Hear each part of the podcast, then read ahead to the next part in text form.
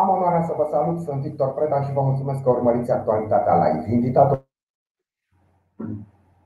meu de astăzi este domnul Alexandru Vane, subprefect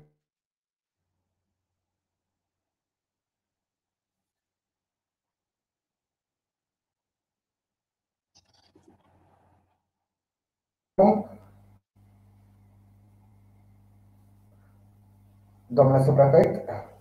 Bună ziua, s-a întrerupt un pic. Da, mulțumesc o mică problemă tehnică, da. Vă mulțumesc, că, mulțumesc că, că ați acceptat invitația mea la emisiune și că mă bucur că vă am ca oaspete. Și eu vă mulțumesc și mă bucur că sunt la emisiunea dumneavoastră. Domnule prefect, mă ocupați această funcție nu de foarte mult timp, așa că întrebarea mea, viitoarea mea întrebare este vă întreb pentru că uh, această funcție de subprefect este o funcție politică. Aș vrea să vă întreb de ce ați fost uh, dumneavoastră numit în această funcție uh, de către Partidul Național Liberal. Considerentele exact nu le știu, dar am fost foarte onorat de propunerea pe care am primit-o pentru a fi desemnat în această funcție. Criteriile care au stat la bază bănuiesc că sunt pozitive și mai mult decât să fiu onorat și Probabil că și experiența profesională a dumneavoastră a contat. Bănuiesc că au fost mai multe criterii. Nu pot să vi le spun că nu, nu le știu pe ce bază s-au luat. Dar bănuiesc că experiența și profesională și politică, rezultate, cam la acestea mă gândesc eu, din punctul meu de vedere. Până de când, de prefect și funcția de subprefect Uh, printr-o oarecare ipocrizie, cred eu, și așa aș denumi această situație, uh, erau considerate ca fiind apolitice, deși uh, guvernul în teritoriu, guvernul este evident că nu poate fi decât politic, și propunerile veneau din partea partidelor. Și asistam la scene de-a dreptul uimitoare, aș putea spune, în care un Domnul își dădea demisia dintr-un partid, era numit prefect. Când nu mai era prefect, se reînscria în partidul respectiv și avea pretenția ca în perioada în care a ocupat prefect a fost apolitic. Acum, prin faptul că, um, conform legii până la urmă, sunt făcute de către partid politic, această ipocrizie care a durat câțiva ani buni. Nu tot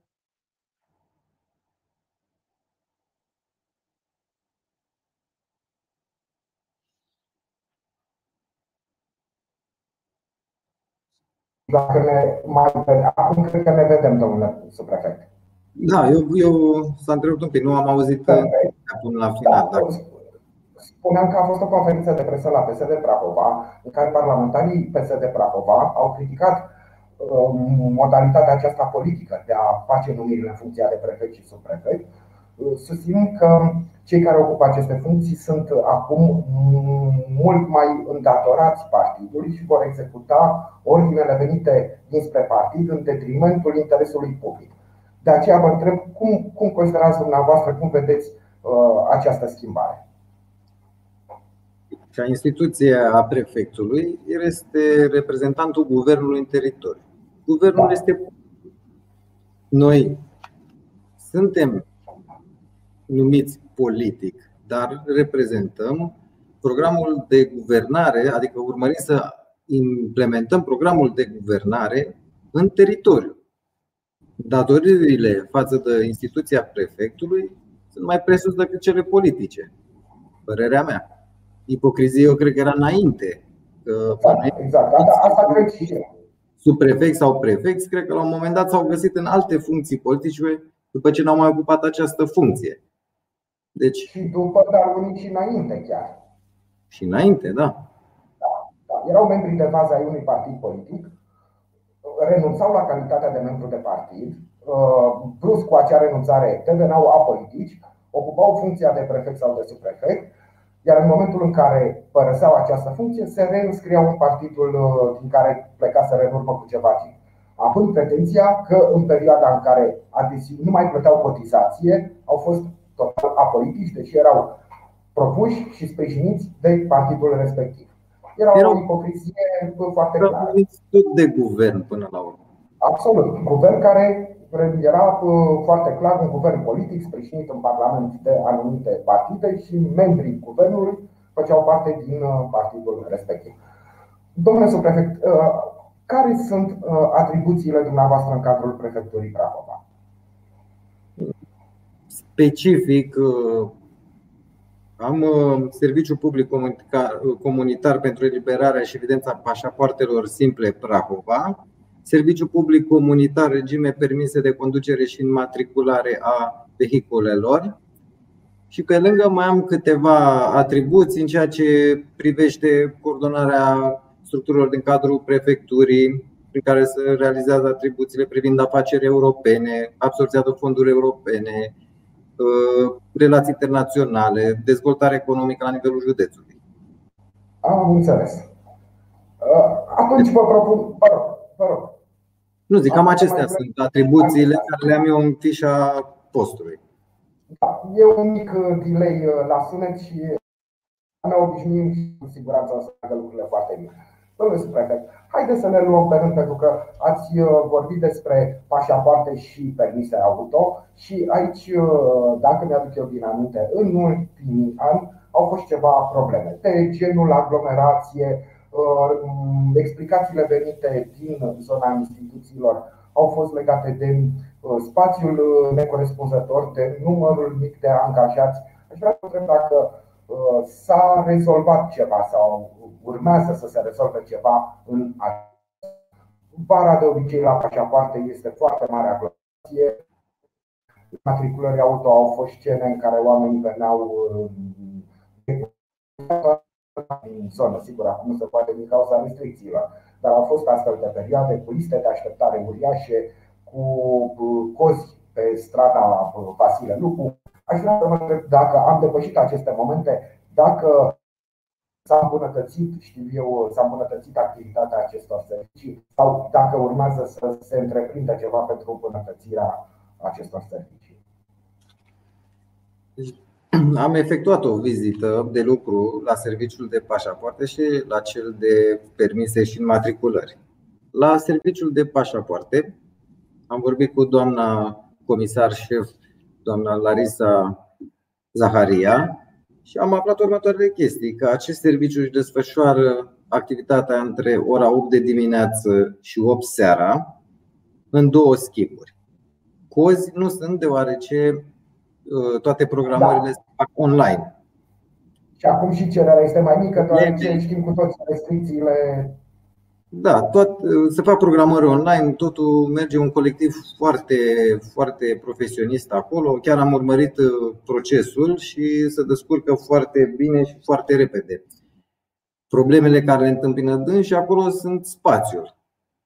Ca și la serviciul de permise și matriculări, spațiu nu mai este suficient. Uh, inclusiv în jurul clădirii, cum spuneți dumneavoastră, se creează aglomerări pe scări, în fața instituției. Ca și obiectiv de viitor și care cred că au mai încercat și predecesorii mei, dar nu au reușit în identificarea unui spațiu pentru a muta aceste două servicii. Dar v-am spus, uh, condițiile în care ar trebui mutate trebuie să plece de la o parcare generoasă, de la spațiu suficient pentru angajați, pentru că ei acolo, în clădirea în care funcționează, este clădirea Inspectoratului Județean de Poliție, inclusiv ei fiind aglomerați la rândul lor și le-ar trebui acest spațiu.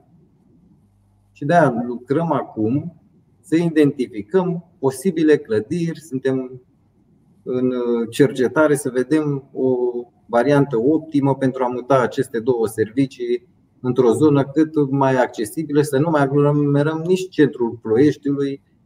Deci să lucrăm să vedem exact unde o să fie până la urmă. Dacă mutați servicii, domnul prefect, să știți că o să produceți o mare dezamăgire anumitor angajați ai SGU și mă refer aici la uh, domnii care se ocupă cu blocarea roților uh, mașinilor parcate neregulate. Pentru că, din ce am observat, Pe acea stradă de obicei funcționează lor, fiind și în apropierea poliției, mă rog, dacă este un punct de scandal, de ceartă, se bazează și pe intervenția forțelor de ordine și este totul mult mai ușor pentru dumnealor.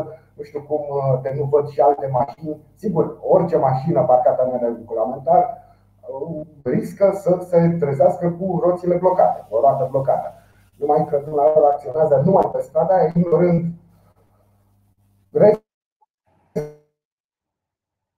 pun în pericol, știu eu, siguranța circulației, deoarece sunt pe durează, vizibilitatea, sunt probleme, iar dumnealor numai acolo pentru că le e cel mai la tema. O să le provocați o mare, o mare uh, dezamăgire. Dar asta să fie ultima problemă.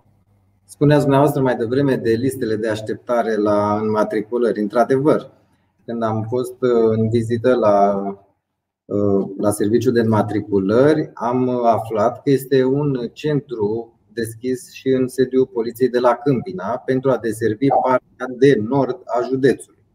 Luând legătura acolo cu comandantul poliției Câmpina, mi-a identificat o problemă vis-a-vis de aceste liste care se creionau de sâmbătă, duminica se schimbau, lunea le schimbau iar și se creau aglomerații în curtea poliției pentru că totodată erau cei cu înmatriculările, aveau zi și de cazier și vizite la restul uh, Câmpina.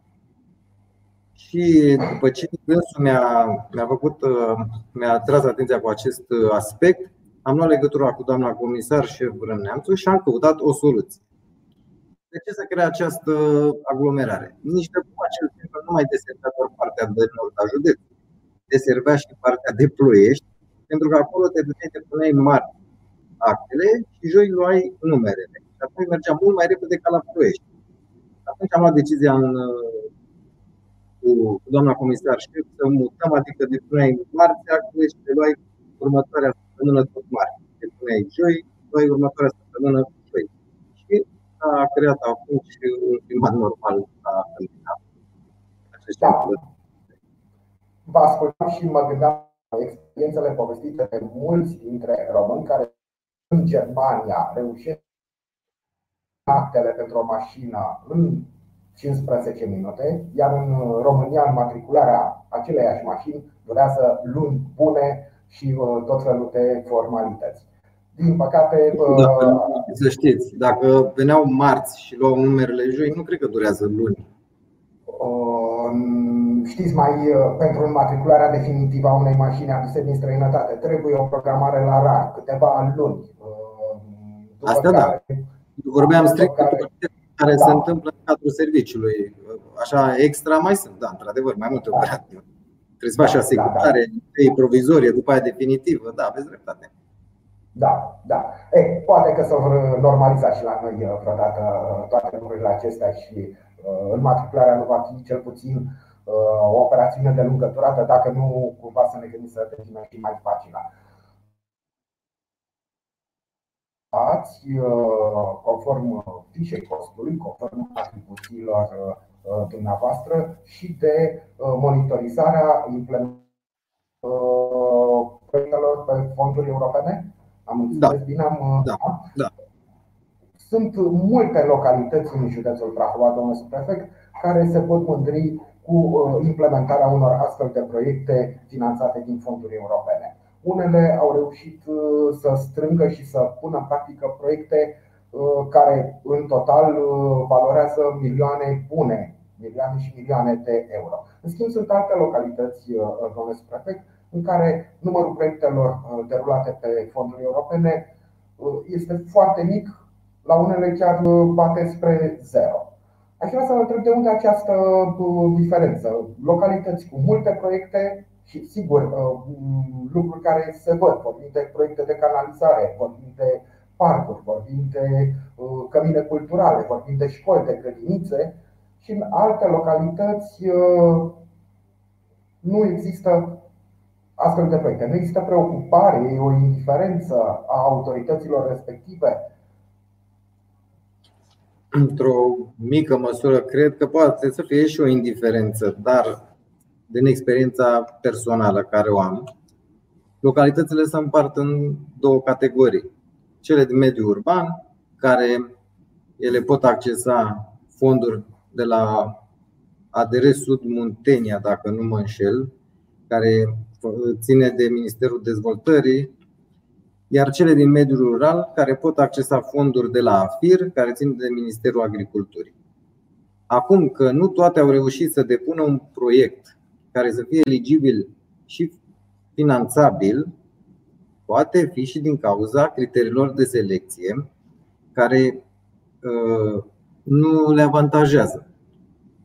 Sunt foarte multe, de exemplu, că ați pomenit de apă canal. Pe apă canal sunt ca și criterii de selecție, odată e populația, trebuie să aibă între 2 și 10.000 de locuitori, trebuie să fie în masterplanul apă canal al județului. Sunt mai mulți factori. Mulți nu se încadrează. La drumuri la fel. Puntajul pe care puteai să-l obții era în urma intersectării drumurilor comunale cu drumuri județene, cu drumuri naționale, cu căi ferate, cu gara unei căi ferate, adică să ducă drumul până la gara, gara de da. localitate. Multe localități n-au.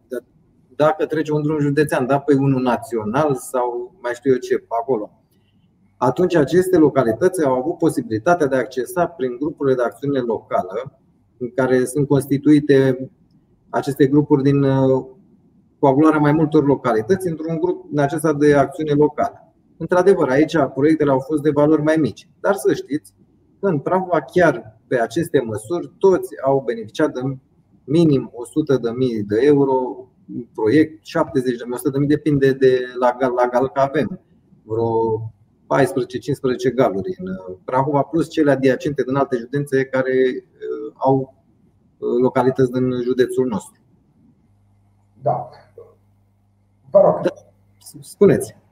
Da, pentru că vă ocupați de monitorizarea implementării proiectelor europene, domnule prefect, nu pot să nu mi-aduc aminte că Ploieștiul a fost într-o situație foarte delicată în urma implementării, știu eu, cu întârziere a unor proiecte europene, uh, a plătit bani buni în urma uh, unor întârzieri și știți, mă refer la proiectul legat de liniile de tramvai, de modernizarea uh, liniei de tramvai și de, modern, și de construirea parcului municipal. A fost o situație de deosebit de dificilă în acea perioadă. Aș vrea să vă întreb dacă um, în Prahova mai sunt Uh, astfel de proiecte care nu sunt implementate într-un mod foarte corect și uh, în aceste situații ar urma să plătească niște sume suplimentare. Sincer să vă spun, în timpul scurt de când am fost numit, n-am apucat să fac o evidență pe tot județul, pe toate localitățile. În ce am eu cunoștință, momentan, nu știu să fie. Aștept, într-adevăr, și am să cer municipiului Ploiești și municipiului Câmpina să vedem că ele sunt mai importante. Dar la ora actuală nu am cunoștință de vreun proiect care să fie în impas sau care să nu poată fi implementat. Da, și uh, tot pe această temă a fondurilor europene, domnule suprefect. Periodic vedem la uh, televiziunile de știri următorul tip de informație. România reușește să absorbă foarte puțin din fondurile europene puse la dispoziție. Și de obicei se dă exemplul Poloniei, care este campioană la absorbția de fonduri europene. Se prezintă un clasament în care România este alături de Bulgaria, știu eu, la coada clasamentului. De ce ne aflăm în această situație și ce s-ar putea face pentru a avansa câteva locuri și a ne lăuda și a beneficia de sume mai mari, mai importante, absorbite în economia românească. Acum, eu ca să văd o situație generală la nivelul țării, nu pot, dar ce vă pot spune, că și celelalte agenții care gestionează fonduri europene pot, dacă vor, să urmeze modelul AFIR. Agenția pentru Finanțarea Investițiilor Rurale a demarat până acum trei programe. Sapardo, care s-a închis 100%, ba chiar a fost suplimentat cu fonduri de la bugetul național, pentru că erau foarte multe proiecte eligibile și rămăseseră fără finanțare și s-a făcut sapardul românesc ca să închidă uh, toate proiectele care au fost depuse. După aia a fost uh, perioada 2007-2013, care s-a închis cu peste 90% grad de absorție. Acum, în această perioadă, vorbim, chiar am avut cifrele, undeva la 73% bani efectiv plătiți. Eu zic că dacă ai un model de succes, trebuie să-l copiezi și să, să da. fie atât de succes ca acela. Nu trebuie, cred că noi stăm și tot inventăm apa caldă la fiecare chestie. Dacă ai ceva de succes, copiază și hai să meargă treaba. Da, da. Eu așa, așa văd situația. Domnule subprefect, vreau să vă propun să trecem la un alt subiect. În Prahova, în fiecare zi, aflăm că s-au deschis noi centre de vaccinare. Uitându-mă pe pagina dumneavoastră de uh, Facebook, am uh, observat că ați fost la deschiderea câtorva astfel de centre de vaccinare. Vreau, îmi cer scuze, dar vreau să vă spun că aceasta este preocuparea principală a instituției prefectului în uh, această perioadă. Și cu domnul prefect, în frunte cu domnul prefect și cei doi subprefecți ne-am implicat total în a deschide aceste centre, pentru că odată ce populația se va vaccina, vom scăpa și de restricții și de tot ce înseamnă disconfortul ăsta. Să nu poți să ieși, să nu poți să te duci, să porți mască, să și pentru a scăpa de problema asta trebuie deschise centre unde oamenii să meargă să vaccineze, centre care trebuie să arate bine, ca oamenii să aibă încredere să meargă în ele. Și numai săptămâna asta, că pomeneați dumneavoastră, am deschis 11 centre 11, după ce o lungă perioadă în Prahova funcționau foarte puține centre, de la începutul campaniei de vaccinare.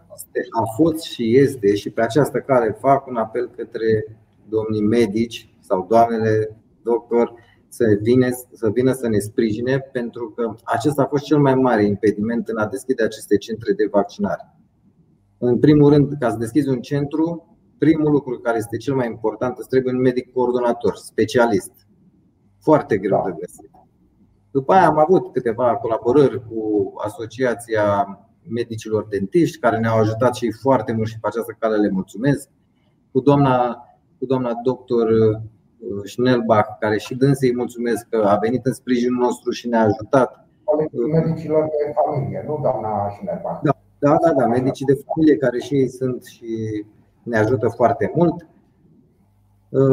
Uh, domnului Măguleanu de la Casa de Asigurări de Sănătate, la fel dânsul foarte implicat, foarte punctual cu o prezență de spirit în a rezolva chestii după o zi pe alta cu doctori care ne lipsau și să-i convingă să totul să vină, să ne ajute să-l deschidem. Și acum avem aceste 32 de centre funcționale, fără nicio problemă. Sunt 47 de fluxuri în aceste 32 de centre este remarcabil. Avem în vedere să mai deschidem încă un număr de 10 centre, dintre care 3 Bărcănești, Cioran și Vârbilau au deja liste de așteptare pentru vaccinare. Este remarcabil, domnule să ajungem undeva la peste 40 de centre de vaccinare în județ, în condițiile în care avem 104 localități în tot județul, să ajungem la peste 40 este remarcabil mai ales pentru faptul că uh, vorbeați de Ciorani. Uh, este o comună importantă a județului Prahova cu un număr foarte mare de locuitori. Este probabil comuna cu cel mai mare număr de locuitori din județ, dar care este la oarecare depărtare de Ploiești. În, la începutul campaniei de vaccinare, uh, probabil că era destul de dificil. Omul trebuia la noi să se să se putea gândi la oarece efecte Uh, secundare, știu stări nu tot mai uh, bune și să ne pe urmă mă întorc, mai bine mai aștept, mai vedem, uh, vedem ce se mai întâmplă. Acum dacă are centru la Dumnezeu în comună, se poate vaccina și e mult mai la îndemână. Dar, domnul suprefect, asta vreau să vă întreb. Faptul că se vor deschide, se va ajunge undeva la peste 40 de centre de vaccinare, asta este dublat și de acoperirea cu cadre medicale necesare? Aici avem o problemă la, la Cioran, că tot ați dat exemplu. Foarte, foarte greu identificăm medici care să ne sprijine punctual în această comună. Zic că suntem pe linia cea dreaptă și că o să reușim să-l deschidem. Am înțeles. Numărul de doze de vaccin este suficient pentru cele peste 40 de centre care vor fi la un moment dat în județ? Cum să nu? Pentru că aceste fluxuri ne sunt date de către Institutul Național de Sănătate Publică. Necesarul care este transmis către București nu este asigurat. Deci, fără nicio problemă, vom avea doze de vaccin, fără nicio problemă în toate centrele. Am înțeles. Și uh, presupun că și. Stocul, stocul disponibil acum, în momentul ăsta, avem peste 12.000 de doze disponibile astăzi, când vorbim despre vaccin. Da. Da. Și, uh, Dar vreau să și spun că au fost administrate până acum 142.914, ca să vă zic exact, de doze de vaccin. Uh, de doze. Asta înseamnă uh, vaccinații care au făcut cele două doze și unii care au făcut o singură doză, presupun. Da. Adică da. Putem, uh, Alta e problema. Nu știu să vă spun, deși nu știu cum am putea să vedem câți din aceștia sunt în Prahova, că putem avea surprize ca mulți da. să nu fie din Prahova, să fie din Dâmbovița, Curești sau din alte zone. Da, dar oricum nu contează.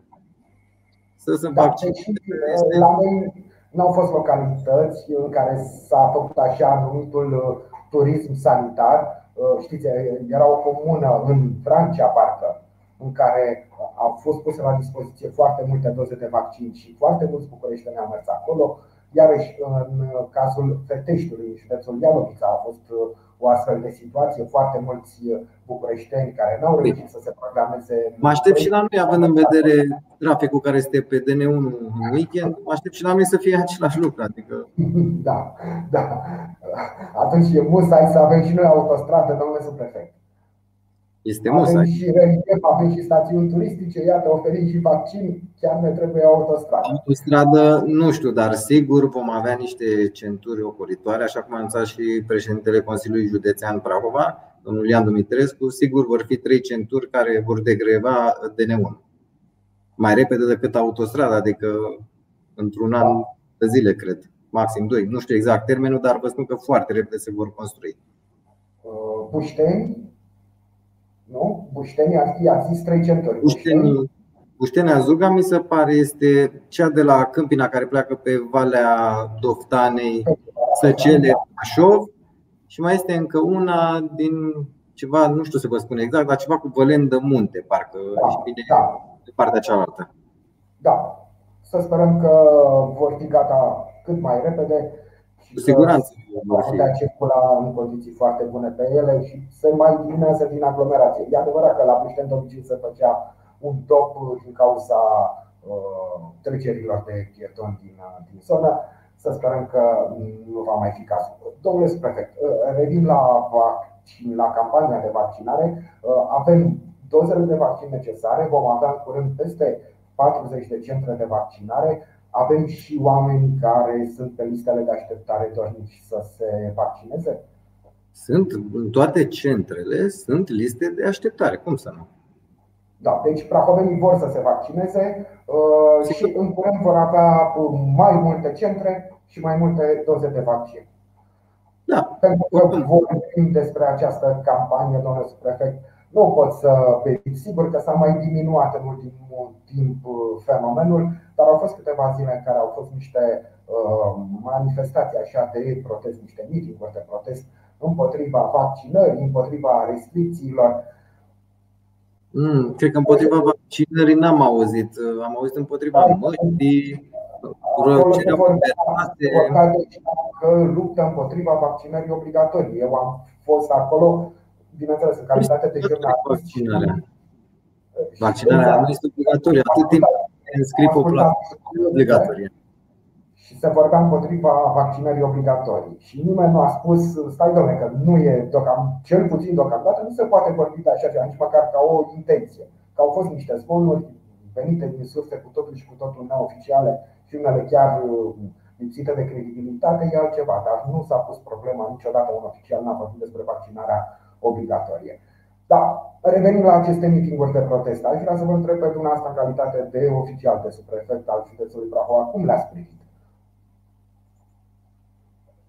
Acum vă dați seama, fiecare are dreptul să demonstreze că îi pasă sau nu îi pasă de cel din jur. Atât timp cât mulți oameni au stat și au respectat regulile și să iasă cei nemulțumiți, puteau să, părerea mea, să protesteze cu mască. Cei care nu au protestat și au respectat nu știu, Da, în sfârșit, acum asta Da, este uh, sau sau sau- s-a mai sinuat așa, nu mai, uh, n-am mai văzut în ultimele zile, cel puțin n-am mai văzut uh, proteste de amploare. Rămâne de văzut ce se va întâmpla.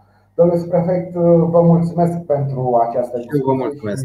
Și pentru prezența dumneavoastră în emisiune și, bineînțeles, pentru informațiile pe care le-ați oferit celor care uh, ne-au urmărit. Și, domnule subprefect, uh, vă rog să vă considerați deja invitat la o ediție ulterioară în care să stăm de vorbă pe ce se va mai întâmpla în următoarea perioadă. Vă mulțumesc mult pentru invitație și pentru emisiunea de astăzi. Vă mulțumesc și dumneavoastră pentru că ați fost alături de noi. Ne revedem mâine. Până atunci, toate cele bune. O zi bună!